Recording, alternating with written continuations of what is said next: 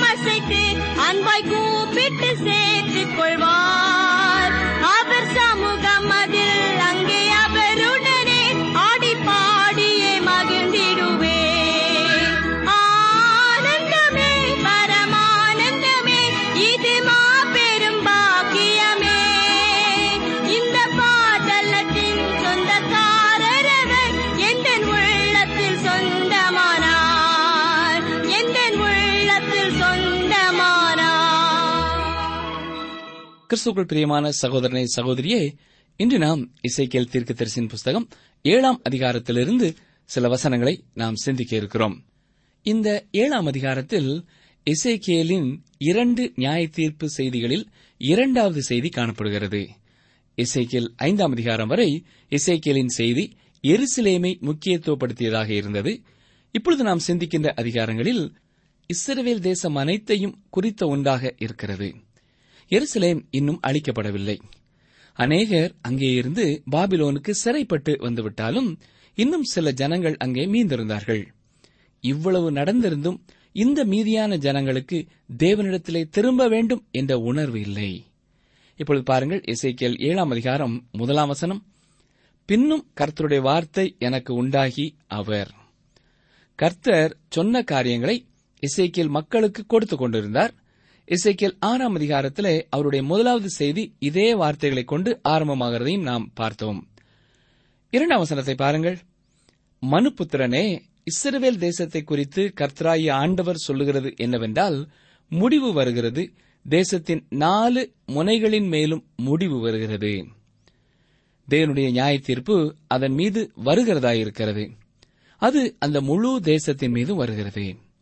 இங்கே தேவன் யூதாவை மட்டும் குறித்து சொல்லாமல் முழு இஸ்ரேல் தேசத்தையும் குறித்து சொல்கிறார். இந்த இசைக்கியலின் செய்தியிலே புதிய ஒரு காரியம் இணைக்கப்பட்டுள்ளது. எருசலேமின் இறுதி அழிவை குறித்து இங்கே தீர்க்க தரிசனமாக கூறுகிறார். இறுதியான சிறைப்பிடிப்பு நடைபெற்று அந்த நகரம் அழிக்கப்படும் என்பதை குறித்து சொல்லுகிறார். இந்த தேவனுடைய நியாய தீர்ப்பெல்லாம் அவரே கர்த்தர் என்று மக்களை அறிந்து கொள்ள செய்யும். அருமையான சகோதரனே சகோதரியே உங்களுடைய வாழ்க்கையிலேயும் தேவன் அநேக விஷயங்களிலே அநேக விதங்களிலே கிரியை செய்கிறார். இதன் மூலம் தன்னை கர்த்தர் என்று விளங்க வைக்க விரும்புகிறார். உங்கள் வாழ்க்கையிலே இதை நீங்கள் காண முடியும். அவ்வாறு உங்களுக்கு தோன்றவில்லை எனில் தேவன் உங்களுக்கு அவற்றை காணும் பிரகாசமான மனக்கண்களை தரும்படியாக ஜெபம் செய்யுங்கள். அவரே கர்த்தர் என்று அறியுங்கள். அவர் சர்வ வல்லமையுள்ள தேவன். அவரே எல்லாவற்றையும் செய்கிறவர். ஆகவே அவரை கர்த்தர் என்று நீங்கள் கண்டுகொண்டால் அவர் உங்கள் வாழ்க்கையிலே கர்த்தராக இருந்து உங்களை ஆளுகை செய்யும்படி விட்டுக் கொடுப்பீர்கள். இப்படிப்பட்ட அனுபவம் உங்களிடத்திலே உண்டா என்பதை சற்றே எண்ணி பாருங்கள். இசைக்கேல் ஏழாம் அதிகாரம் மூன்றாம் வசனம். இப்பொழுதே உன்மேல் முடிவு வருகிறது. நான் என் கோபத்தை உன்மேல் வருவித்து உன் வழிகளுக்கு தக்கதாக உன்னை நியாயம் தீர்த்து உன் எல்லா அருவறுப்புகளின் பலனையும் உன்மேல் வரப்பண்ணுவேன். இசைக்கியாவின் இந்த செய்தி எபிரேய பாடல் வடிவிலே அற்புதமாக காணப்படுகிறது. தேவனுடைய செய்தியை இது இனிமையாக தெரிவிக்கிறது. இந்த வசனத்தில் என்ன பார்க்கிறோம்? உன் வழிகளுக்கு தக்கதாக உன்னை நியாயம் தீர்த்து என்று சொல்கிறார்.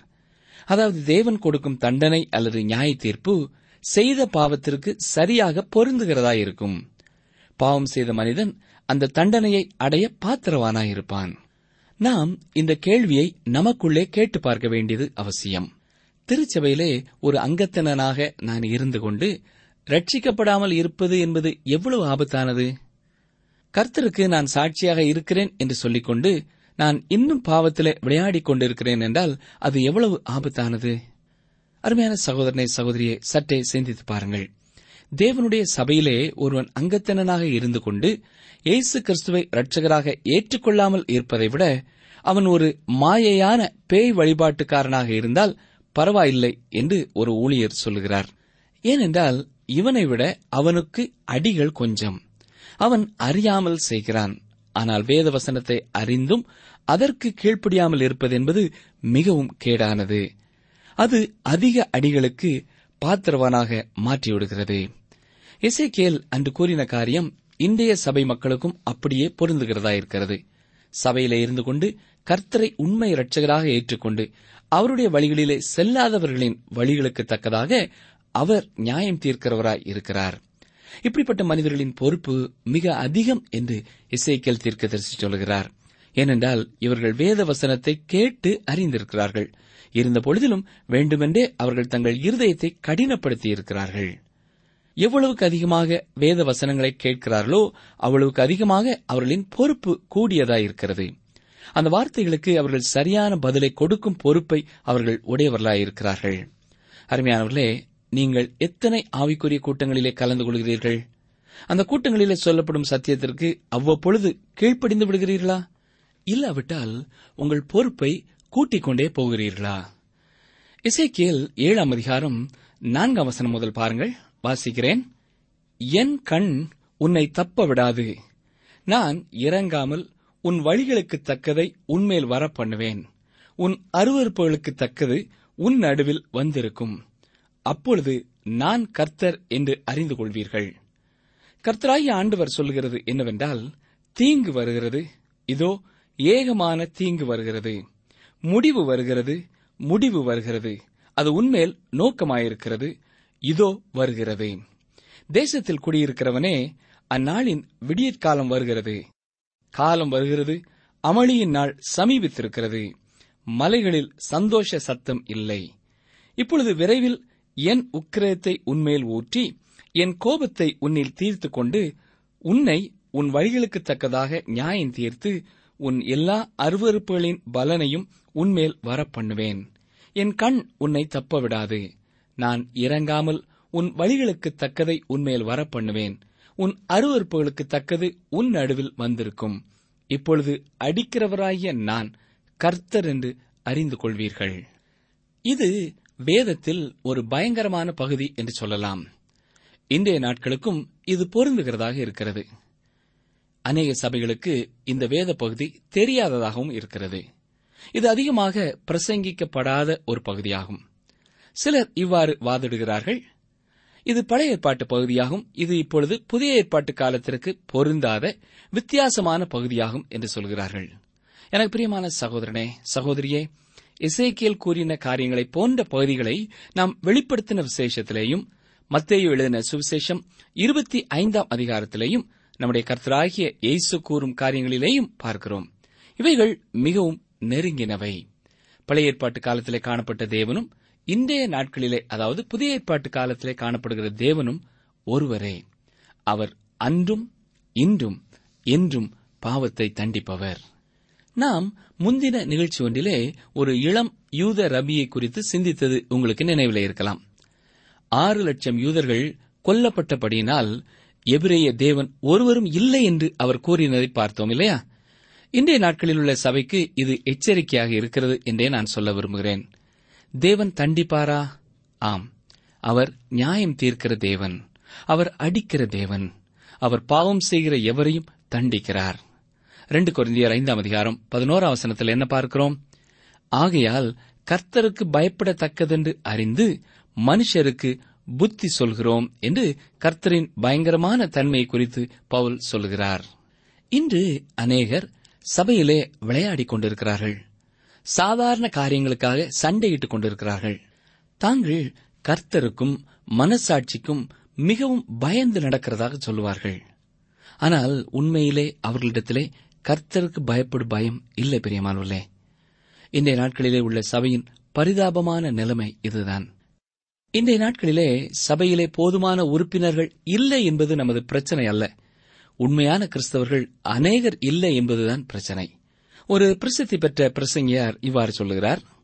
ஒரு குளிர்ந்து போன அவிசுவாசியான சபை உறுப்பினர் இருபதுக்கும் மேலான நாத்திகவாதியை விட ஆபத்தானவர் என்று சொல்கிறார் இசைக்கியலின் செய்தி அன்று மட்டுமல்ல இன்றும் பிரசித்தி பெற்றதில்லை. இப்பொழுது இசைக்கியல் ஏழாம் அதிகாரம் பத்தாம் வசனம் முதல் பாருங்கள். வாசிக்கிறேன். இசைக்கியல் ஏழாம் அதிகாரம் பத்தாம் வசனம். இதோ அந்த நாள் இதோ வருகிறது. அந்நாளின் விடியற்காலம் உதிக்கிறது. மிலாறு பூக்கிறது. அகந்தை செழிக்கிறது. அக்கிரமத்துக்கு மிலாராக கொடுமை எழும்புகிறது. அவர்களிலும் அவர்களுடைய திரளான கும்பிலும் அவர்களுடைய அமளியிலும் ஒன்றும் மீதியாயிருப்பதில்லை. அவர்கள் நிமித்தம் புலம்பல் உண்டாயிருப்பதும் இல்லை அந்த காலம் வருகிறது. அந்த நாள் கிட்டுகிறது. கொள்ளுகிறவன் சந்தோஷப்படாமலும் விற்கிறவன் துக்கப்படாமலும் இருப்பானாக. அதன் திரளான கும்பின் மேலும் உக்கிரம் இறங்கும். அவர்கள் ஜீவனுள்ளோருக்குள்ளே இன்னும் உயிரோடு இருந்தாலும் விற்றவன் விற்கப்பட்டதற்கு திரும்பி வருகிறதில்லை. அதன் திரளான கும்பின் மேலும் உண்டான தரிசனம் திரும்பாது. தன் அக்கிரமத்திலே வாழுகிற எவனும் தன்னை திடப்படுத்த மாட்டான். அவர்கள் எக்காலம் ஊதி எல்லாவற்றையும் ஆயத்தம் பண்ணியும் யுத்தத்துக்கு போகிறவன் இல்லை. என் உக்கிரம் அதன் திரளான கும்பின் மேலும் இறங்குகிறது. இங்கே நாம் பார்க்கிற ஜனங்கள் பிரச்சனைக்குரியவர்களாக இருக்கிறார்கள். இவர்கள் சமாதானவாதிகள் போருக்கு செல்லாதவர்கள். எது சரியானதோ அதற்காக தைரியமாக நிற்க மறுக்கிறவர்கள். ஜி. கே. செஸ்டர்சன் என்று ஒருவர் கூறியிருக்கிறார் இது அமைதியின் காலம் ஆனால் சமாதானத்தின் காலம் அல்ல. மனிதர்கள் போரை குறித்து களைப்படைந்திருக்கிறார்கள் என்பது உண்மைதான். ஆனால் மனிதர்களுக்குள் அக்கிரமம் இருக்கும் வரை தேவன் அவனை பார்த்து சொல்கிறார் துன்மார்க்கருக்கு சமாதானம் இல்லை என்றுதான் சொல்கிறார். ஏசாயா இதே உண்மையை தன்னுடைய தீர்க்க தரிசனத்திலே மூன்று முறை வலியுறுத்தி கூறுகிறார். அருமையானவர்களே உங்களிடத்திலே உங்களுடைய உள்ளத்திலே அமைதி இருக்கிறதா? சமாதானம் இருக்கிறதா? சற்றே சிந்தித்து பாருங்கள். வசனம் பத்தொன்பதை பார்ப்போம். தங்கள் வெள்ளியை தெருக்களில் எரிந்து விடுவார்கள் அவர்களுடைய பொன் வேண்டா வறுப்பாயிருக்கும். கர்த்தருடைய சினத்தின் நாளிலே அவர்கள் வெள்ளியும் அவர்கள் பொன்னும் அவர்களை விடுவிக்க மாட்டாது. அவர்கள் அதனால் தங்கள் ஆத்மாக்களை திருப்தியாக்குவதும் இல்லை. தங்கள் வயிறுகளை நிரப்புவதும் இல்லை. அவர்கள் அக்கிரமமே அவர்களுக்கு இடரலாய் இருந்தது. பணம் எல்லா பிரச்சனைகளையும் தங்களுக்கு தீர்த்துவிடும் என்று சிலர் நினைக்கிறார்கள். அது வலிமை வாய்ந்தது என்று கருதுகிறார்கள். இன்று உலகத்திலே சமாதானத்திற்காக பல கோடிக்கணக்கான ரூபாய் செலவழிக்கப்படுகிறது. ஆனால் நாம் எதையுமே சாதித்து விடவில்லை. நம்முடைய கைகளிலே பணம் உடையவர்களாக இருப்பது நல்ல ஒரு காரியம்தான். ஆனால் அவைகளே நம்முடைய பிரச்சனைகளை தீர்க்கும் என்று எதிர்பார்ப்பதுதான் தவறு. இதைத்தான் கர்த்தருடைய வசனத்திலேயும் நாம் பார்க்கிறோம். தாங்கள் சேர்த்த பொன்னும் பொருளும் தங்களை பாதுகாக்கும் என்று எண்ணிய சிறுவேல் ஜனங்களை அது உங்களை காக்காது என்று தேவன் தெளிவாய் கூறுகிறார். வசனம் இருபது முதல் இருபத்தி இரண்டு வரைக்கும் பார்ப்போம் என்றால் அங்கே அவருடைய சிங்காரத்தின் மைமையை அகந்த என்று வைத்து அதிலே அருவறுக்கப்படத்தக்கதும் சீ என்று கழிக்கப்படத்தக்கதுமான காரியங்களின் விக்கிரங்களை உண்டு பண்ணினார்கள். ஆகையால் நான் அவைகளை அவர்களுக்கு வேண்டா வெறுப்பாக்கி அதை அந்நியர் கையிலே கொள்ளையாகவும் பூமியில் துஷ்டர்களுக்கு சூறையாகவும் கொடுப்பேன். அவர்கள் அதை பரிசுத்த கொலைச்சலாக்குவார்கள். என் முகத்தை அவர்களை விட்டு திருப்புவேன். அதனால் என் அந்தரங்க ஸ்தலத்தை பரிசுத்த கொலைச்சலாக்குவார்கள். பரிகாரர் அதற்குள் பிரவேசித்து அதை பரிசுத்த கொலைச்சலாக்குவார்கள். இது தேவனுடைய நியாய தீர்ப்பை குறித்த பயங்கரமான ஒரு விளக்கம். நீங்கள் இதைவிடவும் பயங்கரமான ஒரு விளக்கத்தை வாசிக்க வேண்டுமென்றால் வெளிப்படுத்தின விசேஷம் பதினெட்டு பத்தொன்பதாம் அதிகாரங்களையும் வாசிக்க வேண்டும். அதிலே உலகத்திற்கு வரப்போகின்ற காரியத்தை குறிப்பாக வாணிபத்திலே சிறந்த பாபிலோனின் அழிவை குறித்து சொல்லப்பட்டிருக்கிறது. அந்த நாட்களிலே மனிதர்கள் பெரிய வியாபாரத்திலும் சந்தையிலுமே முழு நம்பிக்கையையும் வைப்பார்கள் என்று இந்த வேத பகுதி சொல்கிறது. அப்பொழுது வியாபாரம் சிறப்பாக நடைபெறும். அப்பொழுது அரசாங்கம் வாழ்க்கையின் எல்லா காரியங்களும் சிறப்பாக நடக்கும் என்று சொல்லி உறுதியளிப்பார்கள். ஆனால் அது சிறப்பாக செல்வதில்லை. அது அவர்களை ரட்சிக்காது. அவர்களுக்கு ஆத்ம ரட்சிப்பு வேண்டுமென்றால் இவைகள் அவர்களை விடுவிக்காது. அருமையானவர்களே உங்களிடம் உள்ள பொன் பொருள் உங்களை ரட்சிக்க முடியாது என்பதை நீங்கள் அறிந்து கொள்ள வேண்டும். அது இலவசமாகத்தான் கிடைக்கும். அது இயேசுவின் இரத்தத்தால் தான் உண்டாகிறது. இப்பொழுது இசைக்கியல் ஏழாம் அதிகாரம் இருபத்தி மூன்று இருபத்தி நான்காம் வசனங்களை பாருங்கள். ஒரு சங்கிலியை பண்ணி வை தேசம் நியாய தீர்ப்புக்குள்ளான இரத்த பழிகளால் நிறைந்திருக்கிறது. நகரம் கொடுமையால் நிறைந்திருக்கிறது. ஆகையால் பிரஜாதிகளின் துஷ்டர்களை வரப்பண்ணுவேன். அவர்கள் இவர்களுடைய வீடுகளை சுதந்தரித்துக் கொள்வார்கள். பலவான்களின் பெருமையை ஒளிய பண்ணுவேன். அவர்கள் பரிசுத்த ஸ்தலங்கள் பரிசுத்த குலைச்சலாகும். தேசம் நியாய தீர்ப்புக்குள்ளான இரத்தப்படிகளால் நிறைந்திருக்கிறது. நகரம் கொடுமையால் நிறைந்திருக்கிறது என்று சொல்லப்பட்டிருக்கிற இந்த காரியம் இன்றைய நாட்களுக்கு எவ்வளவு அதிகமாக பொருந்துகிறது இல்லையா? ஆகையால் புறஜாதிகளின் துஷ்டர்களை வரப்பண்ணுவேன் அவர்கள் இவர்களுடைய வீடுகளை சுதந்திரித்துக் கொள்வார்கள். சிலர் இவ்வாறு சொல்வார்கள் அந்நியர் அதாவது அவிசுவாசிகள் தேவனை பின்பற்றுகிறவர்களை அழிக்க முடியாது என்று சொல்வார்கள். அவர்களுடைய சுதந்திரத்தை கெடுக்க முடியாது என்று சொல்வார்கள். எனக்கு அருமையான சகோதரனை சகோதரியே எங்கே நாம் இந்த ஆலோசனையை பெற்றோம்? தேவன் புறஜாதி தேசமான பாபிலோனை தன்னுடைய ஜனமாகிய இஸ்ரேல் ஜனங்களை அழிக்கும்படி அனுமதிக்கவில்லையா? தான் வாசம் செய்த தேவாலயத்தையே எரிக்க ஒப்புக் கொடுக்கவில்லையா? அருமையானவர்களே இன்று தேவ ஜனங்கள் வெறும் பாரம்பரியத்தை மட்டும் பின்பற்றிவிட்டு அவருடைய வசனத்தை கைக்கொள்ளாமல் அவருடைய கோபத்திற்கு உள்ளாகும் பொழுது அவர்களுக்கு எதிராக புறஜாதியாரையும் ஆண்டவர் எழுப்பி விடுவார் என்று வேதம் சொல்கிறது தம்முடைய பரிசுத்த ஸ்தலத்தையும் ஜனங்களையும் நிந்தனைக்கு அழிவிற்கு அடிமைத்தனத்திற்கு ஒப்புக் கொடுக்கிறார். அருமையானவர்களே உங்களுக்கு எதிராக அவிசுவாசிகள் எழும்பி வருவார்களானால் உங்கள் வழிகளை சீர்தூக்கி பார்த்து தேவனிடத்திலே திரும்ப வேண்டியது அவசியம் என்பதை உணர்ந்து கொள்ளுங்கள். பொதுவாக மக்கள் இந்த இசைக்கியலின் செய்தியை வாசிக்க விரும்புகிறதில்லை. மாறாக யோவான் பதினான்காம் அதிகாரத்தை வாசிக்க விரும்புகிறார்கள். இதற்காக என்னை தவறாக புரிந்து கொள்ளாதீர்கள். நானும் யோவான் பதினாலாம் அதிகாரத்தை விரும்புகிறேன்.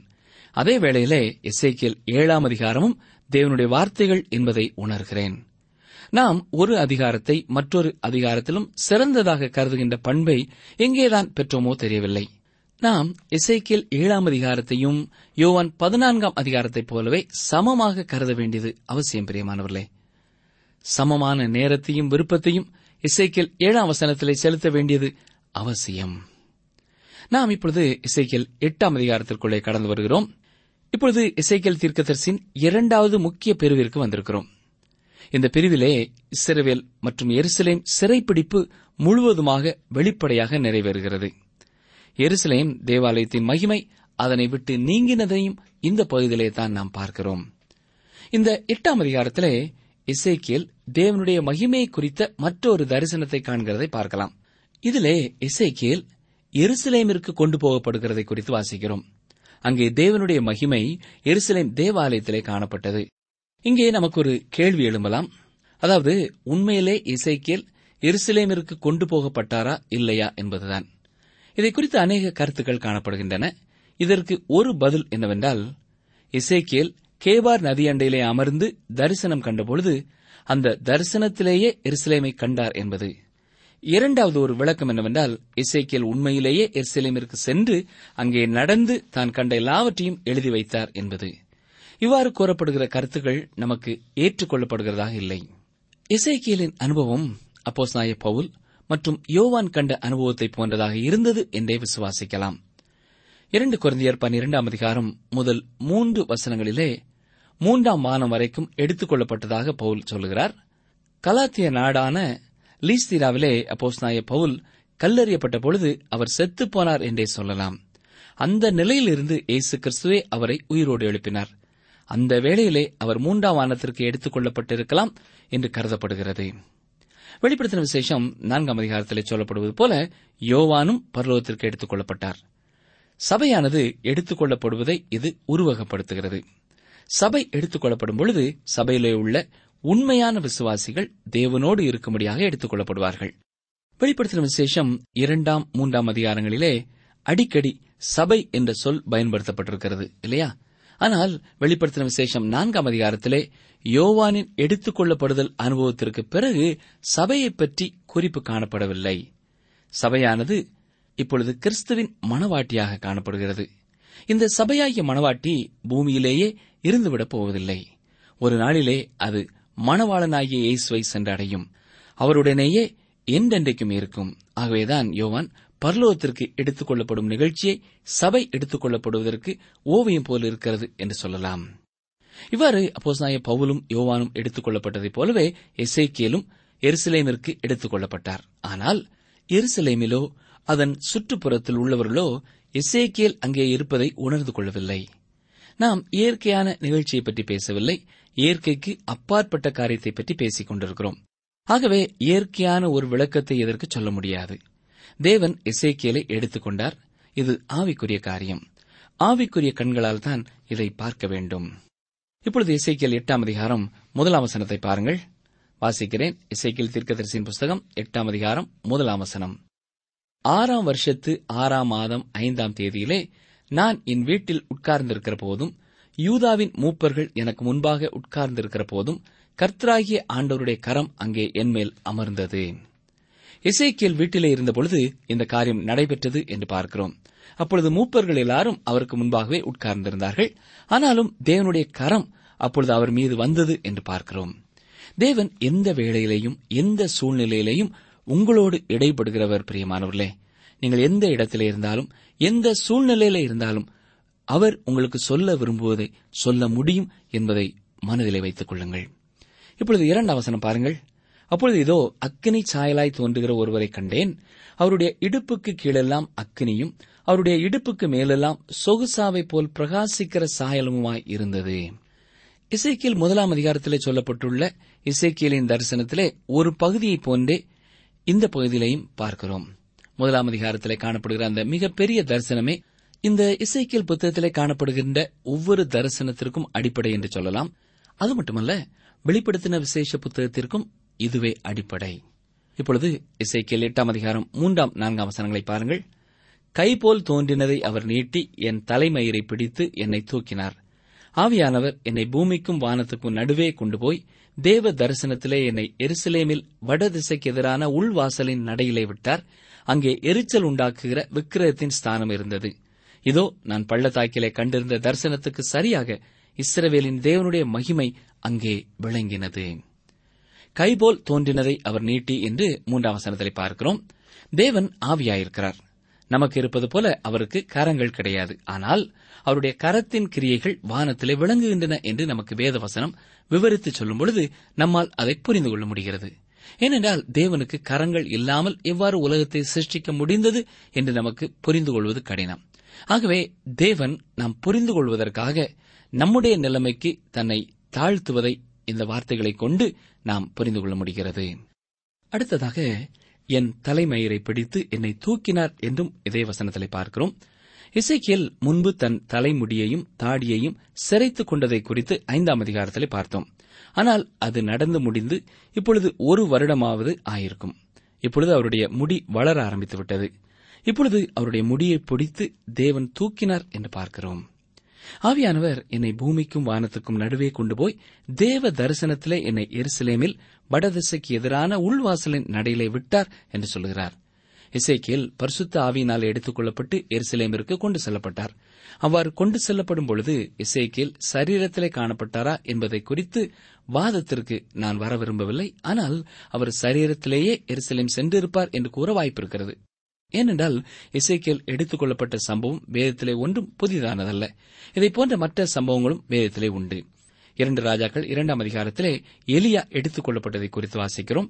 புதிய ஏற்பாட்டிலே நாம் பிலிப்பை குறித்து அப்போஸ்தலர் எட்டு முப்பத்தி ஒன்பதிலே அவர்கள் தண்ணீரிலிருந்து கரையேறின பொழுது கர்த்தருடைய ஆவியானவர் பிலிப்பை கொண்டு போய்விட்டார்.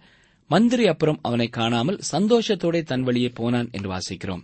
இங்கே பிலிப்பு சரீரத்திலேயே எடுத்துச் செல்லப்பட்டார் என்று பார்க்கிறோம். அதே போல எலியாவிற்கும் நடைபெற்றது. எனவே இசைக்கியலுக்கும் இவ்விதமாகவே சரீரத்திலே எடுத்துச் செல்லப்படுவது நடைபெற்றிருக்கலாம் என்று நாம் விசுவாசிக்கலாம். கிறிஸ்துக்குள் பிரியமான சகோதரனை சகோதரியே இன்றைய நிகழ்ச்சியை இத்துடன் நிறைவு செய்து கொள்வோம். இந்த வசனத்தின் தொடர்ச்சியை நாம் அடுத்த நிகழ்ச்சியிலேயும் நாம் சிந்திக்கப் போகிறோம். அமர்ந்தவாறே நாம் தலைகளை தாழ்த்தி ஜெபம் செய்வோம். கிருவை நிறைந்த நல்ல ஆண்டவரே வானொலி என்கிற இந்த மிகப்பெரிய வாய்ப்பிற்காக ஒருமுறை கூட நாங்கள் நன்றி செலுத்துகிறோம். பல இடங்களிலிருந்து ஒரே நேரத்திலே வேத வசனங்களை நாங்கள் கற்றுக்கொள்ள தியானிக்க அதை எங்களுடைய வாழ்க்கையோடு ஒப்பிட்டு பார்க்க நீர் எங்களுக்கு தந்த இந்த நேரத்திற்கு உமக்கு ஸ்தோத்திரம் செலுத்துகிறோம். ஆண்டவரே இந்த நிகழ்ச்சியின் ஆரம்பத்திலே நீர் நியாயம் தீர்க்கிறவர். பாவத்திற்கான நியாய தீர்ப்பை மனுமக்களுக்கு கொண்டு வருகிறவர் என்பதை நாங்கள் ஆழமாய் சிந்தித்தோம்.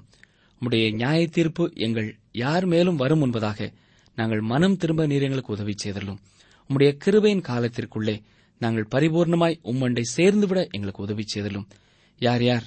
தங்களுடைய இருதயத்தின் ஆழத்திலிருந்து தாங்கள் ஒரு பாவிகள் என்ற உணர்வோடு கூட எனக்கு ரட்சகர் தேவை. எனக்கு இயேசுவின் ரத்தம் தேவை என்று உண்மை நோக்கி பார்க்கிறார்களோ? அவர்கள் ஒவ்வொருவருக்கும் பாவ மன்னிப்பின் நிச்சயத்தையும் ரட்சிப்பின் சந்தோஷத்தையும் நிறைவாய் தர வேண்டும் என்று சொல்லி நாங்கள் ஜெபிக்கிறோம். ஆண்டவரே இதே வேளையிலே முக்கியமான எந்த காரியத்திற்காவது உம்மை எதிர்பார்த்து யாராவது ஜெபித்துக் கொண்டிருப்பார்கள் என்று சொன்னால் உம்முடைய ஆவியானவரே அவர்களுக்கு ஆலோசகராயிருந்து தெளிவாய் அவர்களை வழிநடத்த வேண்டும் என்று கெஞ்சுகிறோம். உம்முடைய சித்தத்திற்கு தீர்மானிக்க வாஞ்சிக்கிற உடைய பிள்ளைகளுக்கு ஏற்ற வேத வசனங்களை நீர் காட்டி அவர்களை வழிநடத்தும். மீட்பர் இயேசு கிறிஸ்துவின் நாமத்தினாலே தாழ்மையோடு ஜெபிக்கிறோம் பிதாவே. ஆமேன். அன்பர்களே இன்றைய நிகழ்ச்சியை இத்துடன் நிறைவு செய்கிறோம். நீங்கள் உங்கள் கருத்துக்களை எங்களுக்கு எழுத வேண்டிய முகவரி வேத ஆராய்ச்சி டிரான்ஸ்வர் ரேடியோ தபால் பெட்டி எண் நூற்று முப்பத்தி நான்கு திருநெல்வேலி இரண்டு தமிழ்நாடு. எங்கள் தொலைபேசி எண்களை குறித்துக் கொள்ளுங்கள். ஒன்பது நான்கு நான்கு இரண்டு இரண்டு ஐந்து இரண்டு ஆறு இரண்டு ஏழு. மற்றும் ஒரு தொலைபேசி எண் ஒன்பது ஐந்து எட்டு ஐந்து நான்கு ஆறு பூஜ்ஜியம் நான்கு ஆறு பூஜ்ஜியம்.